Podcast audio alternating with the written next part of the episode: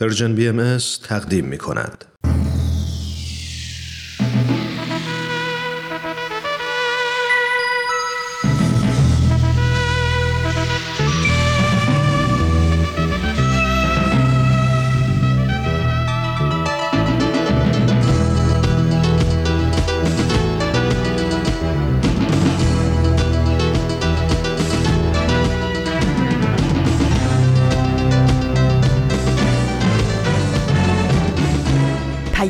دوست.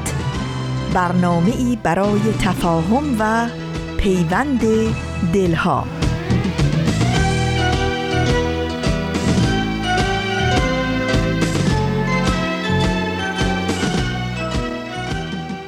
گرمترین درودهای ما به شما شنوندگان عزیز رادیو پیام دوست. در هر کرانه و کناره این گیتی پهناور که با برنامه های امروز رادیو پیام دوست همراهی می کنید تندرستی ایمنی و بهروزی براتون آرزو داریم و امیدواریم روز خوبی رو سپری کنید.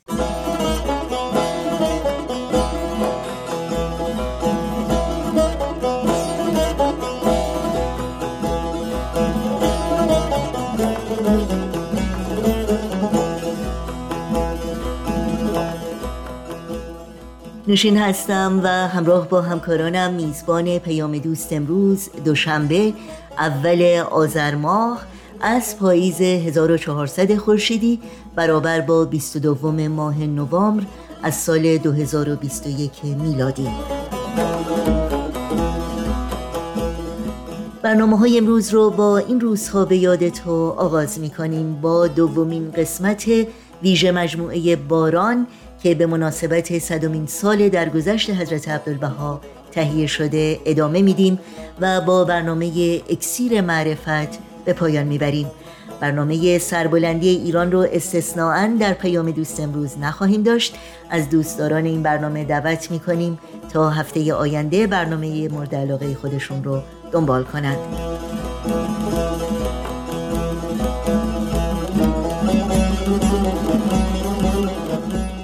امیدواریم با همه بخش های پیام دوست این دوشنبه همراه باشید و از شنیدن اونها لذت ببرید.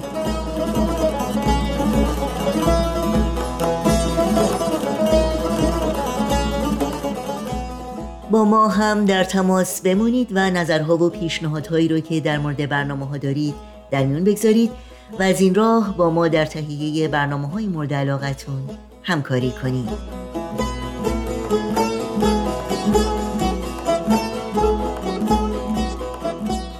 ایمیل آدرس ما هست info at persianbms.org شماره تلفن ما 001 703 671 828 828 و شماره ما در واتساپ هست 001 240 560 24 14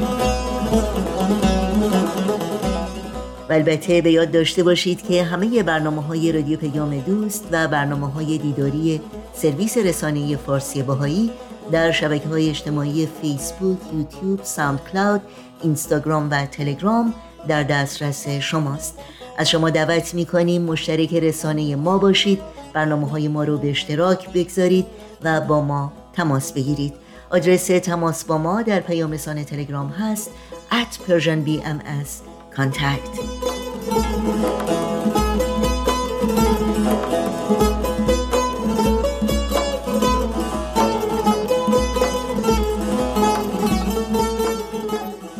این صدا صدای رادیو پیام دوست با برنامه های امروز با ما همراه باشید.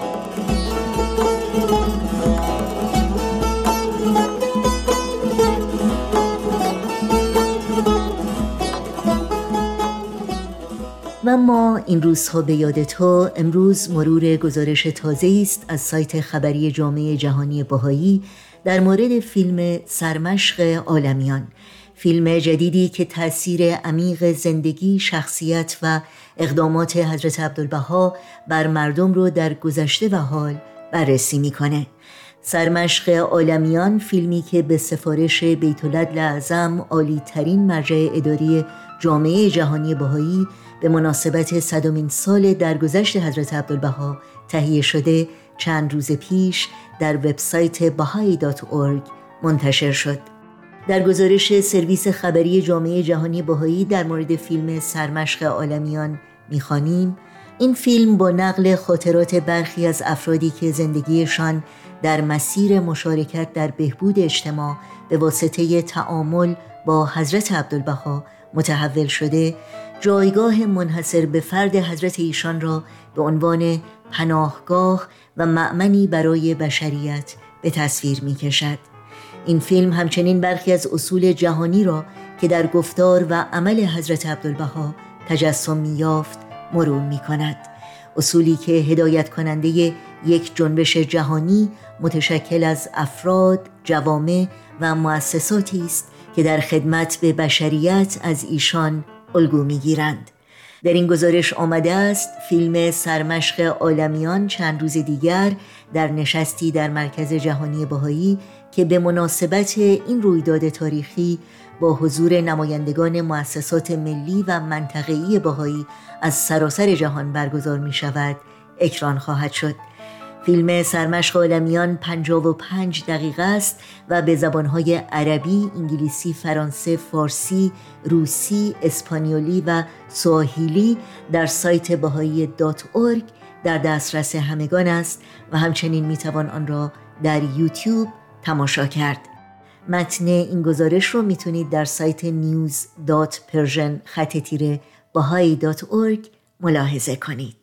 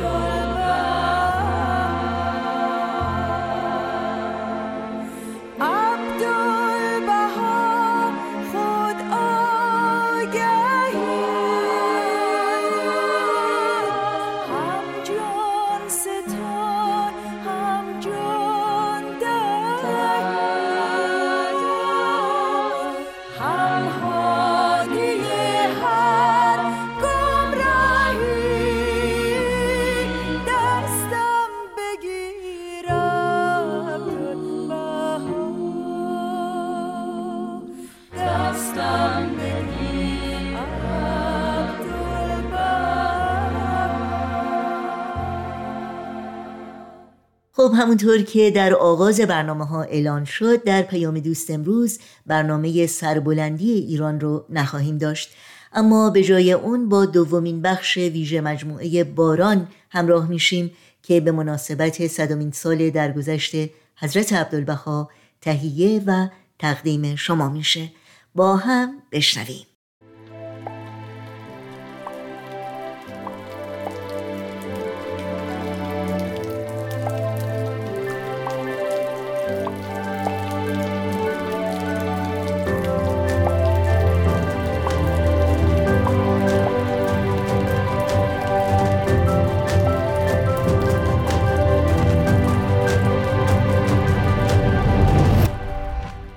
سلام.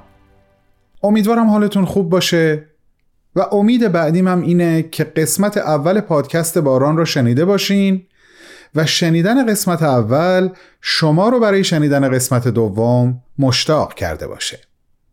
من بهمن یزدانی هم. دیروز پادکست باران رو به شما معرفی کردم و گفتم که چرا اسمش رو باران گذاشتم. یه یادآوری کردم طرح روحی رو. یعنی همون طرحی که در زمینه های مختلف و برای گروه های سنی مختلف توسط انسانهای همدل و همقدم با پیشینه های مختلف دینی از چهار گوشه جهان با الهام از آثار بهایی در حال جامعه سازی هست. بخش دوم از کتاب اول این طرح رو یادآوری کردم و گفتم نام باران رو با الهام از یکی از بیانات حضرت عبدالبها در ارتباط با دعا و نیایش که در این بخش از کتاب هست انتخاب کردم. اونجا که حضرت عبدالبها با مثالی شاعرانه اینطور بیان می‌کنن که این گیاه بالقوه دعا می‌کنه که خدایا بر من باران بفرست. دعای او اجابت میشه باران میباره و گیاه رشد می‌کنه. حالا مشتاقانه میگم به دومین اپیزود از پادکست باران خیلی خوش اومدی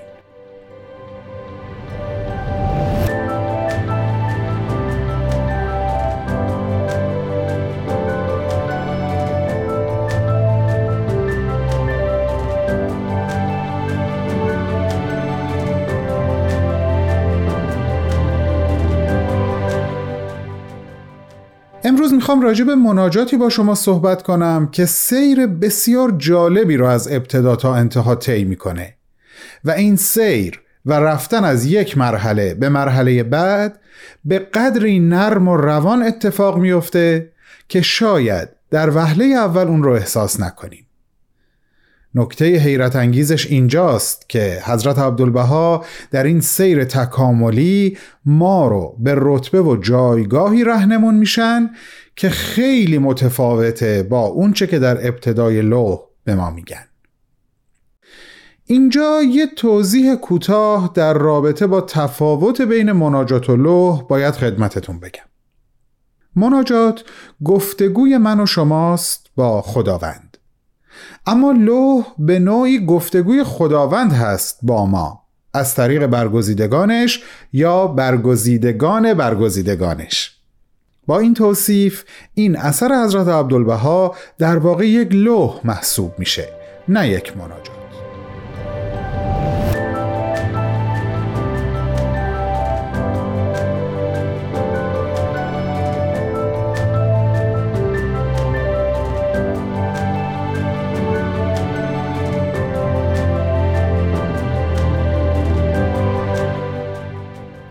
بسیار خوب. برگردیم سر صحبت اصلیمون. فهم و برداشت من تأکید می کنم فهم فقط من به عنوان یک فرد این هست که ابتدای این سیر تکاملی خواستن مطلقه و اوج و نهایت اون نخواستن مطلق. که حضرت عبدالبها از این نخواستن با دو کلمه توکل و تسلیم یاد می‌کنن در دل این دو جمله پایانی. یعنی پس سر تسلیم نه و توکل بر رب رحیم به. شما این دو جمله رو با ابتدای این لوح مقایسه کنین. آنچه خواهی از او خواه و آنچه طلبی از او طلب.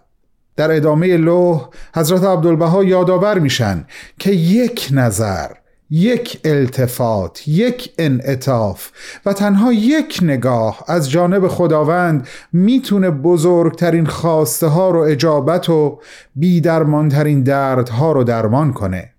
عمیقترین زخم ها رو مرهم بگذاره و دلهای دربند غم رو رهایی ببخشه.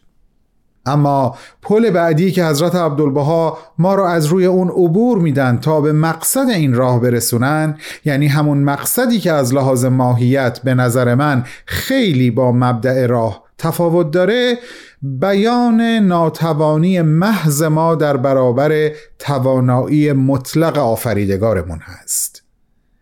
و اینجا قلب و روح و جان و وجدان ما پذیرای این رهنمود میشه که سر تسلیم بنهه و توکل رو بهتر بدونه و بهتر ببینه. من هر وقت این لوح رو می‌خونم یاد بیتی از حافظ عزیزمون میافتم در غزلی که با این مطلع آغاز میشه. ای پادشه خوبان داد از غم تنهایی دل بی تو به جان آمد وقت است که بازایی. دائم گل این بستان شاداب نمی ماند دریاب ضعیفان را در وقت توانایی. دیشب گله زلفش با باد همی کردم. گفتا غلطی بگذر زین فکرت سودایی. تا می‌رسه به اون بیتی که مد نظر من هست. در دایره قسمت ما نقطه پرگاریم. لطفان چه تو اندیشی؟ حکمان چه تو فرمایی؟ لوح با این جملات تموم میشه. اما تأثیرش در افکار و عواطف ما هرگز تمام نمیشه و من فکر می‌کنم ما رو در تمام طول مسیر زندگیمون همراهی می‌کنه تا ما از مبدع این لوح به سمت مقصدش قدم های آهسته اما پیوسته ای برداریم. شما رو به شنیدن این لوح دعوت و تا قدم زدنی دوباره زیر بارانی دوباره باهاتون خداحافظی می‌کنم.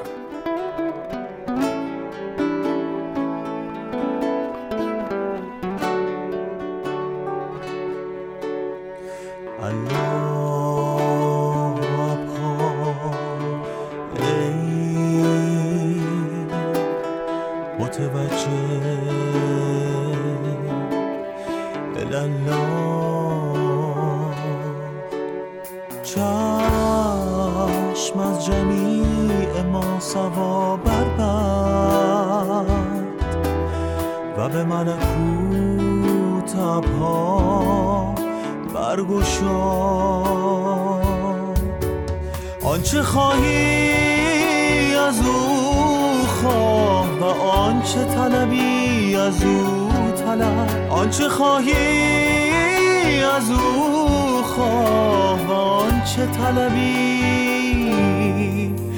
از او طلب.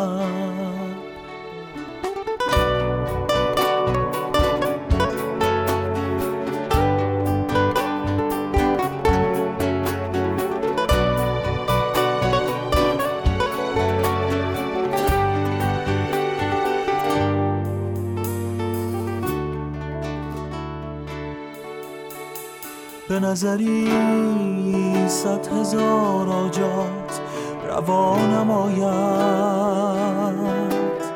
و به التفاتی صد هزار درد بی درمان دوا کند و به انعطافی زخمها را مرهم نهاد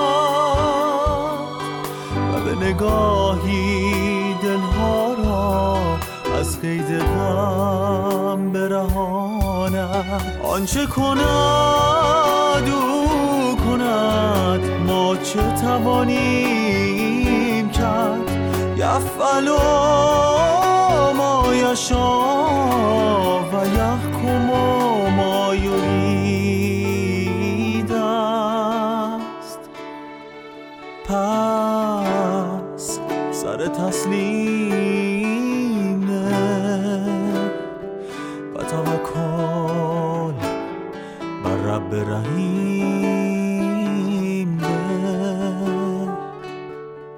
ده والبها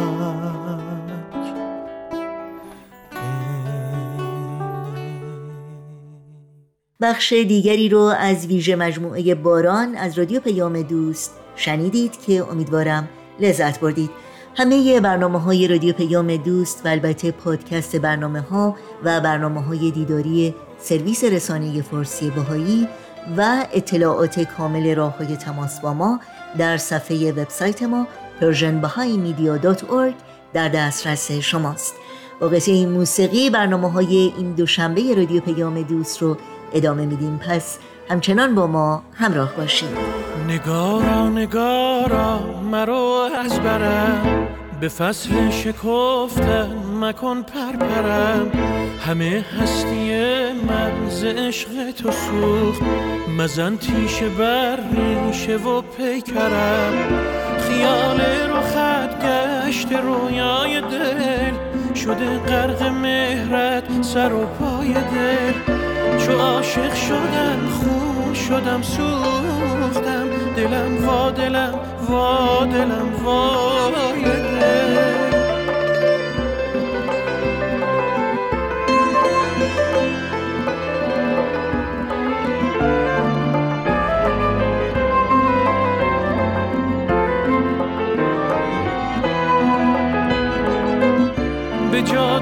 چشم تو شیدا شدم. ز خود گم شدم در تو پیدا شدم. من آن قطره بودم که با موج عشق در آغوش مهر تو دریا شدم. نگارا نگارا مرا از برم. به فصل شکفتم مکن پرپرم. همه هستی من عشق تو سوخت. مزن تیشه بر ریشه و پیکرم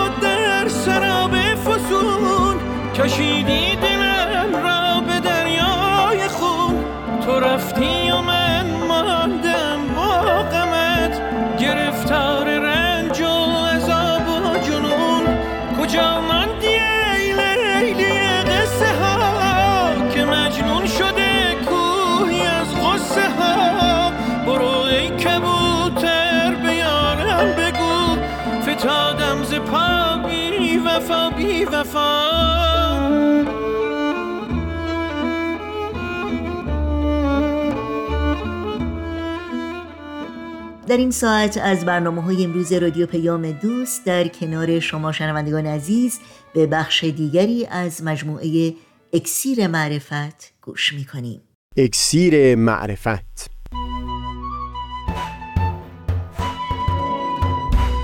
مروری بر مزامین کتاب ایقان این گفتار در ستایش سوختن عالی ترین نمونه فنا. از تا همامه ازلی در شور و تغنیست گوش قلب را از سروش او بی بهره مکن. از تا همامه ازلی در شور و تغنیست گوش قلب را از سروش او بی بهره مکن. گوش قلب را از سروش او بی بهره مکن.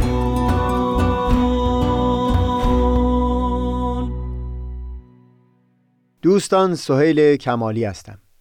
به کمک مطالبی که در سه گفتار پیشین بیان شد. الان میشه مثالی که پیشتر از اون به عنوان بستری برای همه گفتگوهامون استفاده کرده بودیم رو یک قدری بست بدیم.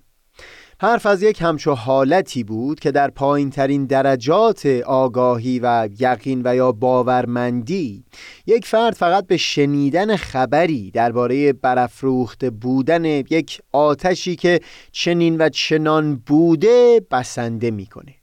در درجه عمیقتر شخص میل پیدا می‌کنه که خودش اون آتش رو به چشم سر ببینه و محو تماشای زیبایی اون بشه. اون چنان که بسیاری از ماها ساعتها محو زیبایی زغال سرخ زیر آتش یا به تعبیر شاهنامه انگشت شدی. کمی فراتر از اون فرد اونقدری به آتش نزدیک میشه که نه تنها چشم او از بودن این آتش خبردار بشه بلکه اعضای بیرونی بدن او همه لهیب آتش و گرمای اون رو حس بکنند اگر همچون پروانه عشقی به نور و شعله می بود اونگاه بال و پر خود رو به آتش می‌زد و حتی خود آنگونه می‌شد که با شعله یکی بشه. و آتش به همین سوختن او فزونی بگیره. در گفتارهای پیشین نمود همین مثال رو در فعالیتهای عادیتر زندگی در عشق ورزیدنها به معشوق یا اون کس که دوستش میداریم و هم در خصوص فضیلتها و نیکوییهای اخلاقی بحث کردیم. به عنوان نمونه ای از کسی که با همه وجود و پروانوار در آتش اون کاری که شریف میپنداشته سوخته باشه. همواره نام لاوازیه شیمیدان فرانسوی در ذهن من حک شده. او بعد از انقلاب فرانسه به اتهاماتی محکوم به اعدام شد. با گیوتین اعدام هم شد. منتها صد سال بعد از سوی حکومت فرانسه بیگناهی او به ثبوت رسید. داستانها همچو روایتی رو نقل می کنند که از قاضی پرونده درخواست شد که برای ادامه برخی از آزمایش های علمی مدتی اجرای حکم اعدام به تعویق بیفته. منتها پاسخ قاضی اون بود که جمهوری فرانسه نه نیازی به دانشمند داره و نه شیمیدان. اجرای عدالت نمی‌تونه به تعویق بیفته. چیزی که اینجا مورد نظر من هست داستانی است که در همون دوران نوجوانی در کتاب درسی شیمی دوران دبیرستان نقل شده بود. تلاشی که لاوازیه برای خدمت کردن به علم داشت حتی پس از مرگ خودش. بعد از اینکه اعدام او با گیوتین حتمی شد خطاب به شاگردانش بیان کرد که بعد از جدا شدن سر از بدن احتمالا هوشیاری تا لحظاتی ادامه خواهد داشت. از اونها خواست که سر او رو زمانی که از تن جدا شده در دست بگیرن و او طبق این قراری که الان با اونها می‌کرد شروع به پلک زدن خواهد کرد. شاگردان بایستی تعداد پلک زدنهای او رو بشمارن تا معلوم بشه که زمان تقریبی بین چیزی که مرگ تلقی میشه تا از بین رفتن کامل هوشیاری چقدر هست. و در تاریخ اینطور به ثبت رسید که شمار پلک زدنهای لاوازیه بیش از ده بار بوده. من پیش از این گفتار منابع مختلفی که در شرح حال لاوازیه نوشته شده رو وارسی کردم و ملتفت شدم که این روایت به هیچ وجه مورد قبول مورخین نیست. اما همچنان مثل تمام این سالهایی که این داستان با من بوده تصور می کنم حتی افسانه اون نمونه خوبی است برای توصیف حال کسی که پروانوار در آتش علم و دانش سوخته باشه و هم با اون سوختن آتش علم رو شعله ورتر کرده باشه.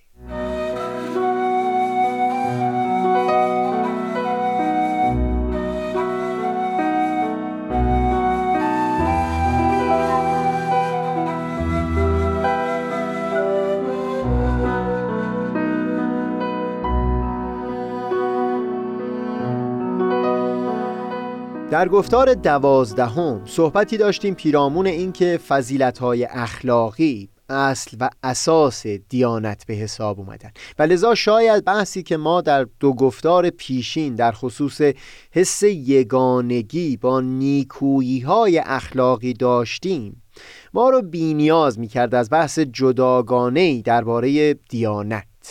منتها بایستی این رو در نظر داشت که دیانت در واقع قوهی هست که با محکم کردن یک بینش عمیق در جان آدمیان اونها رو مشتاق می‌کنه به تخلق به اون اخلاقهای نیکو. و هم در این حال تعالیم نوینی ارائه میده که تاریخ بشری رو در هر برهه از زمان پیشتر ببره.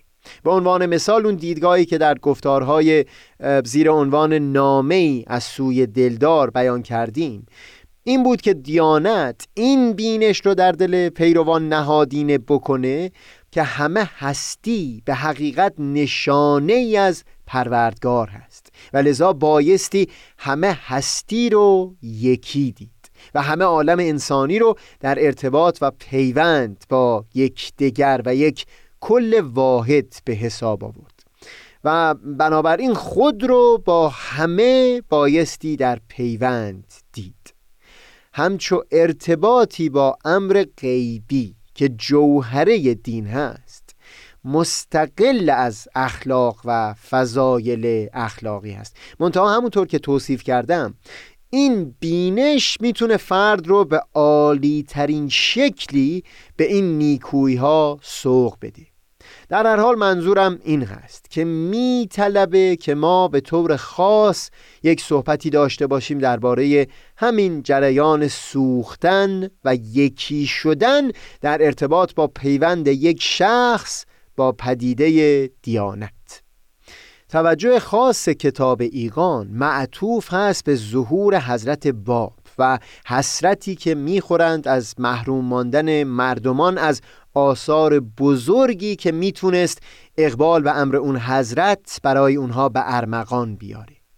بگذارید هم به همین خاطر و هم به خاطر بیانی که از حضرت باب در کتاب ایگان نقل شده همین جریان سوختن و یکی شدن رو اول در خصوص حضرت باب در پیوند ایشون با ظهور حضرت بهاءالله گفتگو بکنیم و بعد در گفتارهای بعد در خصوص این ارتباط افراد با پدیده دیانت به طور کلیتری بحثمون رو پی بگیریم.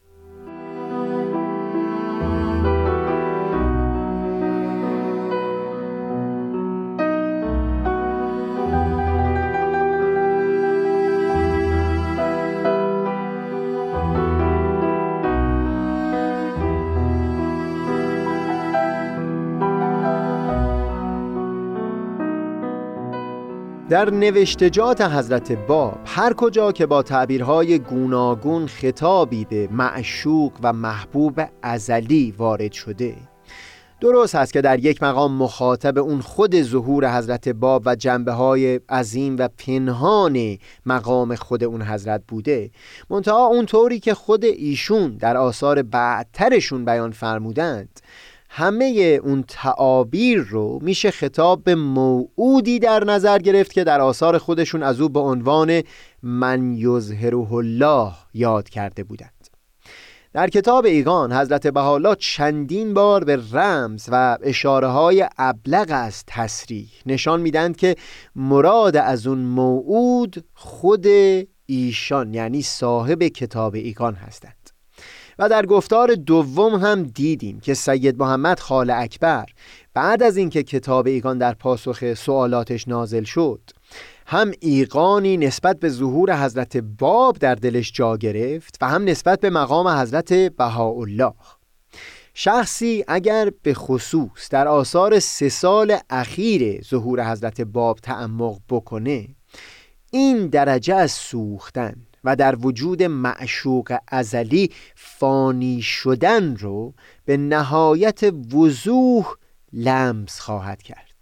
یعنی در این آثار در خطاب به موعود آین خودشون با آنچنان درجه ای از محویت سخن میگند که جوهره حرفشون همون هست که او چونان آتشی هست و ایشون همچو پروانه در لوحی تمام ظهور و آین و نوشتجات خودشون رو به عنوان هدیه‌ای تقدیم می کنند به حضرت موعود.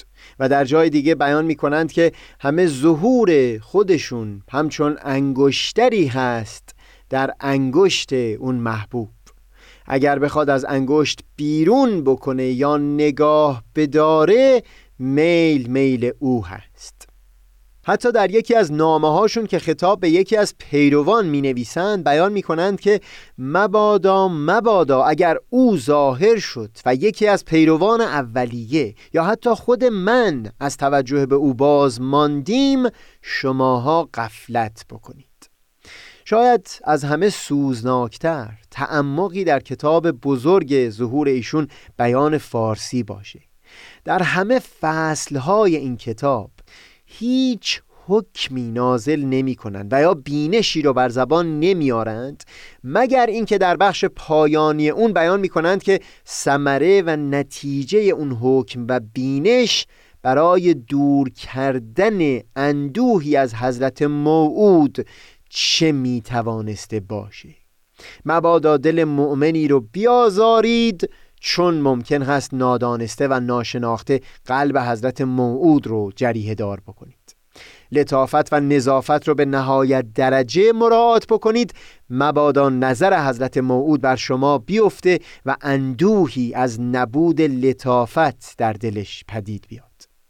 به وضوح بیان می کنند که اگر اون موعود نباشه تمام ظهور خودشون هیچ و عبس و بیفایده و سمر می بود. الان که در آثار سریح سه سال آخر ظهور معنی بیاناتی در آغاز ظهور خودشون رو شفافتر کردند. شاید از همه موجستر و رساتر همون بیانی باشه که در کتاب ایقان از اولین اثر حضرت باب پس از اظهار امرشون نقل می کند یا بقیت الله قد فدیت به کلی لکه و رضیت سب فی سبیلک. اینکه سر تا به پا بلکه با تمام وجودم و به کلی فدای تو شدم. ما پیشتر سخن از این تعبیر عمیق گفتیم که در برخورد با محبوب آدمی بایستی سراپا گوش بشه تا لایق شنیدن باشه و سراپا چشم باشه تا شایسته دیدن باشه. در همین عبارت سوزناک حضرت باب خطاب به اون محبوب ازلی بیان می کنند که همه وجود من از میان برخواسته و از من اثری نمونده و در ادامه همون بیان می‌خواند که این فنا و محویت در ظاهر ظاهر هم نمودار بشه که شهادت اون حضرت تحقق همین معنا بود.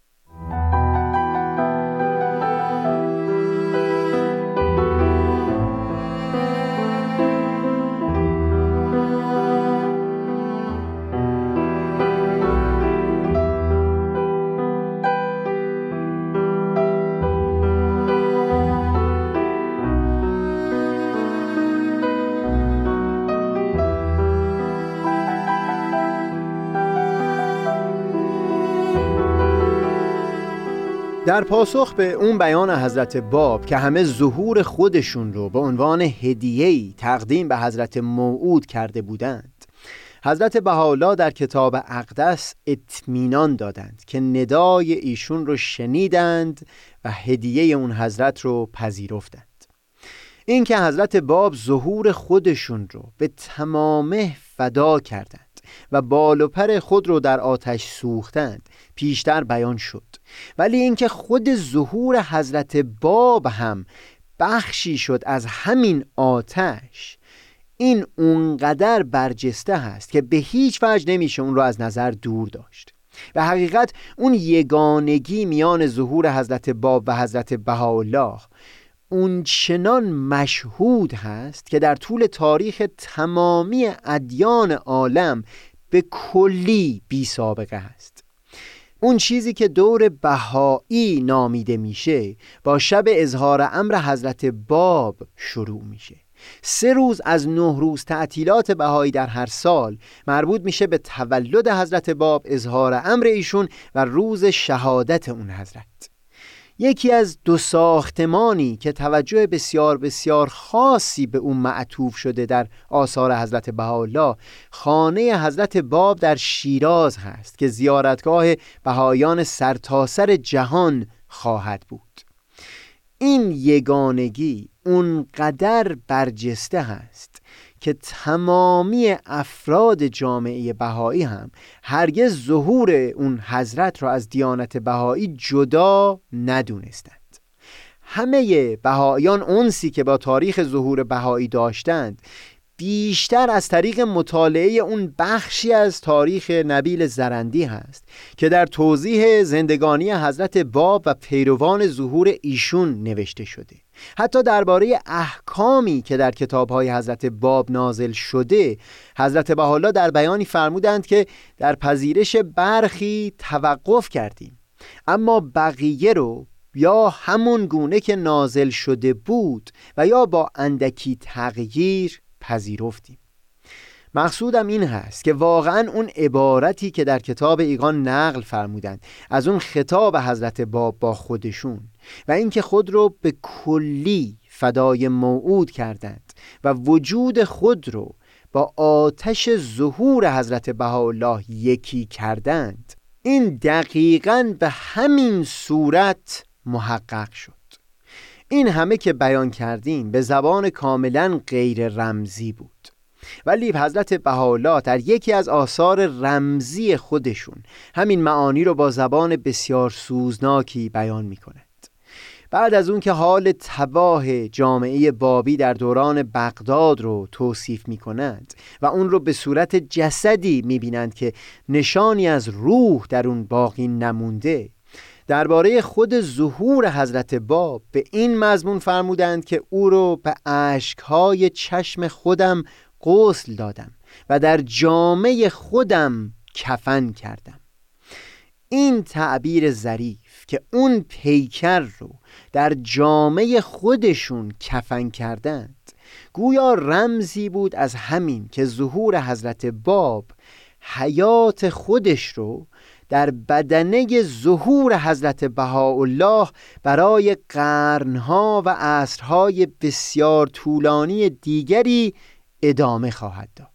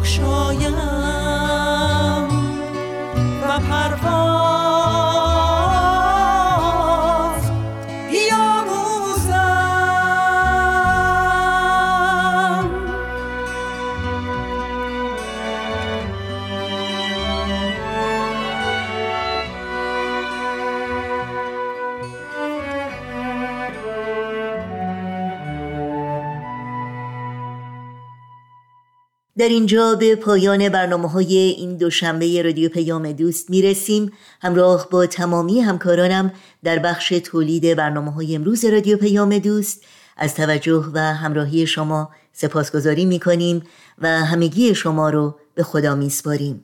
تا روزی دیگر و برنامه دیگر شاد و پاینده و پیروز باشید.